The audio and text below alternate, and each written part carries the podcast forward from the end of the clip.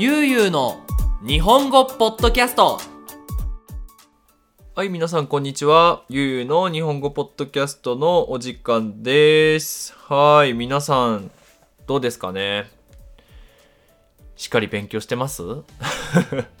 勉強しなくてもいいけど、ポッドキャスト、こうやって聞いてくれてありがとうございます。えっ、と、昨日はね、日曜日で、あの、土曜日に、まあ、いつも通りたくさんお酒飲みすぎちゃって、で、日曜日の朝から昼までもう気持ち悪くて、で、もうね、あの、お酒って何なんだろうね。一杯目飲んでる時はビール飲んでるって分かってるんだよ、僕も。さすがに。でも、3、4本目ぐらいになると、なんかね、自分がビール飲んでる感覚がないのよね。絶対だってビール飲んでるって思ってたら、次の日気持ち悪くなるからコントロールしようって思うんだけど、コントロールできないのよね。ということでね、まあそんな、もうほとんど横になってた日曜日の午前中で、昼過ぎからあの昼ご飯を食べに行って、で、夕方過ぎから、えっ、と、カイトくんって、カイパニョールね、いつも言う日本語、いや、いつもじゃないけど、時々出てくれるカイパニョールくんがうちに遊びに来てくれて、で、鍋パーティーをして、まあそんなような日曜日を過ごしました。うん。結構面白かったね。そう。で、まあ、今回のテーマなんだけど、まあ、そのね、カイパニョールが、カイパニョール、カイトくんがうちに遊びに来て、まあ日本人だからね、まあ話すってなったら結構仕事の話になっちゃうんだけど、そのまあ日本語の先生で大事なことって変わってきてるよねっていう話をね、あのーしていて、まあ面白いなと思ったから、まあこうやってポッドキャストを撮って皆さんに伝えたいなと思っています。ということで本日のテーマは、日本語の先生に大事なこと、ん？違う、日本語の先生にとって大事なこと。それじゃあよろしくお願いします。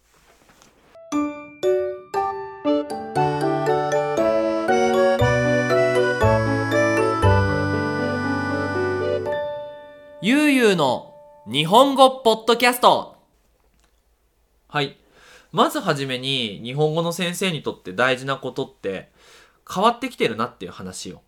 あの前まではね、やっぱり教え方が上手とか、その日本語の文法についてよく分かってる先生っていうのがいい先生だってなってきてたんだけど、正直ね、今、本当にいろんな先生がもうそれについて知ってて、いい教え方っていうのも、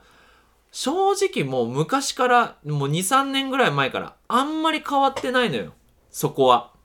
教えるメソッドとかは。で、じゃあ、何が大事になってくるかっていうと、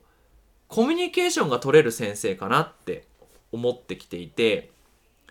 この何がコミュニケーションを取れるかっていう、な何についてコミュニケーションが取れるかっていうと、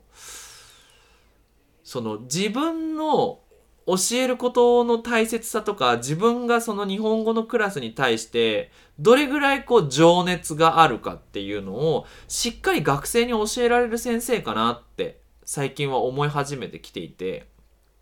情熱ってパッションね。パッション。うん。みんなさ学校で勉強してた時にまあ先生言ったよね多分ね、数学の先生とか物理の先生とか歴史の先生って言ったけど、先生が、その、クラスをするときに、どんな気持ちでクラスをしてるかって、あんまり考えなかったよね。僕も全然考えてなかった。きっと、何かを教えるっていう人は、やっぱりパッションがあって、その、ね、どうすれば分かりやすくなるかなとか、どうすれば楽しくなるかなっていうのをたくさん考えてクラスの準備をしてたと思うんだけど、学生ってあんまりそういうの関係ないじゃん。なんか自分のことばっかりでテストができるかとか、今自分が面白いかっていうので、なんか先生がそういう風に考えてるのなしで、自分のことばっかり考えてクラス俺も受けていて、でもし、中学校の先生が今の自分みたいに学生にこうなってほしいとかこういう風に楽しんでほしいっていうのをもし思っていたとしたら、なんか悪いことしたなって思うし、でもそれは言ってもらわなきゃわかんないよっていうのもあるから、そう。できるだけ自分がクラスについてどう思ってるのかっていうのを、できるだけ多くの人に話した方がいいと思っています。うん。その、日本語の先生だけじゃなくていろんな先生がそれをね、学生に言うとかみんなに言うっていうのは、なんか、あんまり良くないことかなって僕は思っていて、なんか、それは自分で言うよりも、クラスを受けてくれた学生が感じるように、クラスしなきゃと。そんな口で言うのは簡単だけど、実際やらなきゃって思ってたのね。で、そうやって思ってる先生結構多いと思うんだけど、でもね、言ってもらったらもっと楽しめるっていうのはあるじゃん。例えば、映画とかの前にね、なんか有名な映画とかが出ると。で、その前にテレビ番組で、この映画の楽しみ方とか、こういうところを見た方がいいっていう、なんかスペシャルな番組が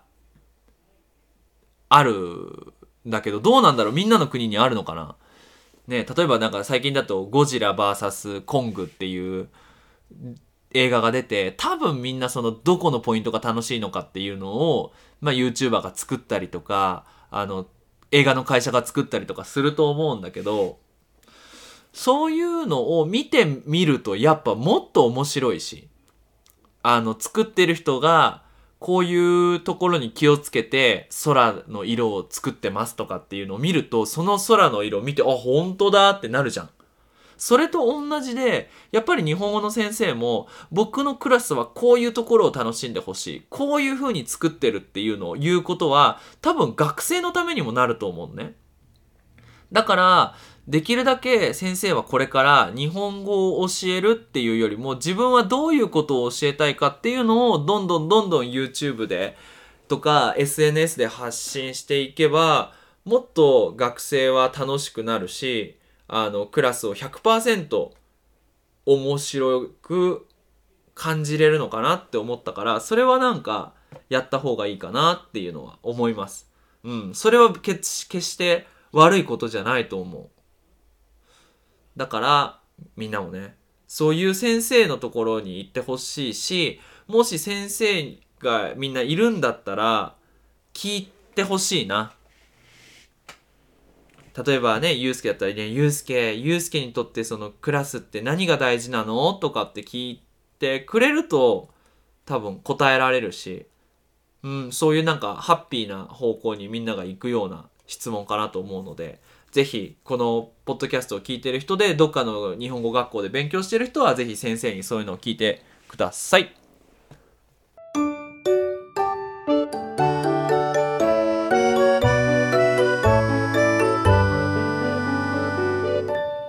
ゆうゆうの日本語ポッドキャストはい。次のテーマなんだけど、やっぱり日本語ってすごくエンターテインメントになってきてるなって思っていて、エンターテインメントって聞いてみんな何をこうイメージするかな？なんか映画とかゲームとか？多分そうだよね。あと音楽とか？で、エンターテインメントっていろいろあると思うんだけど、その日本語の先生の目指すエンターテインメントっていうのが映画とかとかじゃなくて、あの日本のね、スナックを目指していった方がいいんじゃないかなって思っていて、これね、海外で聞いてる人スナックってわかんないと思うんだけど、まあ、簡単に言うとバーなの。で、その働いている人はママって言われる、まあおばちゃんが、その飲み物を作ったりして、で、料理も全然美味しくないんだけど料理があって、で、そのママに会いに、あの、いろんなおじさんとか若い人がそのスナックに集まってお友達を作ってそのカラオケをしたりお酒を飲んだりするとこで別に全然そんな悪いお店じゃないのね。あの本当に話す。でみんなでお友達作りましょうっていうようなバーで。そういうイメージかなって思うの。なんか本当に Facebook にもいろんなコミュニティがあってでもコミュニティってすごく難しいけどでも誰か一人その集める人がいればみんな集まるしなんかその人の周りでいろんななんていうのコミュニティができるからなんか先生ってこうスナックでいうとこのママになってで学生同士で友達になってっていう風なコミュニティを作って、まあ、日本語を勉強しながら人生楽しくやっていこうよみたいなオーガニゼーションができるのが一番いいかなと思っていて。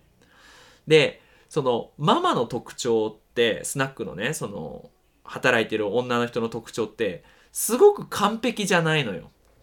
なんかお酒一緒に飲んでて眠くなって寝ちゃったりとかその人生もあんまりうまくいってなかったりとかするからそのみんなが助けなきゃっていう風に思ってくるのねこの感じ的に。私がいっぱいこうお店に行って飲み物を飲んで助けてあげなきゃとかその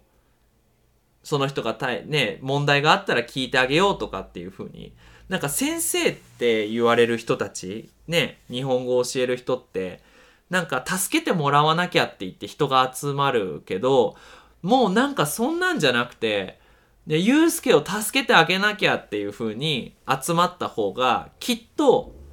そのグループは楽しくなるかなって思う。例えば僕とかだと宿題とかを時々チェックするのを忘れちゃうんだけど、まあそういうのも手伝ってあげなきゃとかっていう風に思ってくるといいのかなって。先生が完璧になっちゃうと、なんかいつも手もらう、手もらう、手もらうばっかりで、手あげるっていうのがないから、なんかコミュニティとしてうまくいかないかなっていうのはすごく思っていて。だから、うん、もっとこう学生の力をもらって、助けてもらいながら、僕も助けてもらうっていう、そういうなんかハッピーな、その空間を作っていくことができる人の方がいい先生かなって。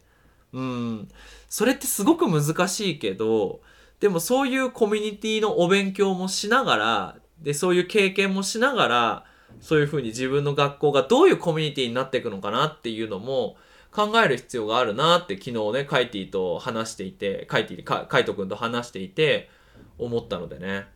だからみんなも、その、例えば日本語学校で勉強しているんだったら、僕はその学校をどういうコミュニティにできるのかなっていう、ね、その、スナックのお客さん側の見方で自分の学校を見てあげると、もっとみんな良くなるかなと思います。はい。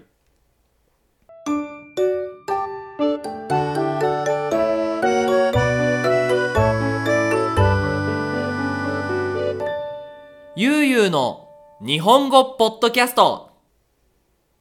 最後のテーマになるんだけどやっぱり日本語の先生のお仕事っていうのがなんか日本語の知識文法とか単語とかを教える仕事からなんか人生をハッピーにするお仕事に変わってきてるのかなって思っていてなんか例えばねどんなに文法がよく分かっていて、例えば JLPT とかで N1 を取っていて、すごいこう知識があるっていう人がいたとするじゃん。で、例えばそういう人に、昨日何したって聞いて、え？何もしなかったですって言われたら、その人の JLPT-N1 の価値はないと思うのね。例えばみんなの母語、自分の国の言葉で何したって聞かれて、うん、何もしてないって言ったら、どう思う？なんか、この人本当に話したいのかな？とか、なんかすごく悪いイメージがつくと思うんだよね。で、それはもう昔はなんか言葉とは関係ない。その人のパーソナリティだからっていう風に終わってたんだけど、でもそういうパーソナリティを持ってると日本に行ってもうまくいかないじゃん。だから、そういうパーソナリティを変えていくっていうトレーニング。こういう風に言ったら、私はすごく嫌な気持ちになるから、うーん、何もしてなかった。最近忙しいからやっぱ休みたかったんだよねっていう風に言えるようになった方がいいよとか。あとは、なんか日本語を勉強してる人って日本人にならなきゃって思う、うん、と思うのね。なんか、先週の土曜日のオンラインクラスで、その、まあ、丁寧体と普通体を使うっていうクラスをしていて、で、まあ、日本人と話すときに大事なことっていろいろあるよねっていうのを僕が質問して、ある学生から、そう、日本人は大きい声で話すのが嫌いだから、できるだけ静かに話さなきゃいけないっていう話を聞いていて、あしてくれて、確かにそうだなって。日本人ってあんまり声の大きい人って苦手な人多いなって思ってたんだけどさ、例えば僕はラテンアメリカの人に日本語を教えていて、僕はラテンアメリカの人のすごくいいところだと思うの。やっぱり大きく笑って、大きく話して、すごくこう気持ちを伝えるのが上手だなって、本当にラテンアメリカの素敵な文化の一つだなって思っていて、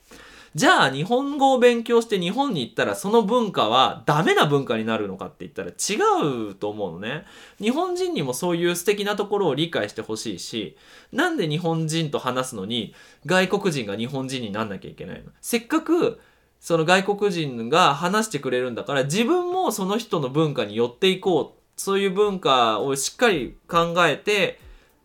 ね、自分を変えていこうっていう風になるべきだと思う。でもそれは説明しないと分かんないから、なんか今僕の目標はどちらかというとそういう日本人を集めて、そういう風に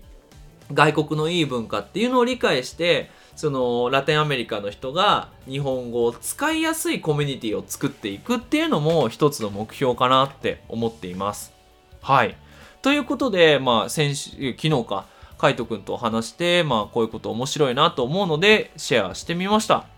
ということで、ゆう日本語では、えーテーマの募集をしていますので、こんなテーマについて話してほしいっていうものありましたら、ぜひメールで送ってください。必ず取ります。そして、えっ、と、また3月の頭から、えー上級のね、日本語のクラスを始めます。開講します。もし僕とその日本語を使う練習がしたいと、もう日本語の文法をよく理解してるけど、でもうまく話せないから、ぜひ話す練習したい、読む練習したいっていう人がいましたら、ぜひメールを送ってください。インフォメーションを送ります。ということで、引き続き日本語の勉強頑張ってください。それじゃあまたねバイバイ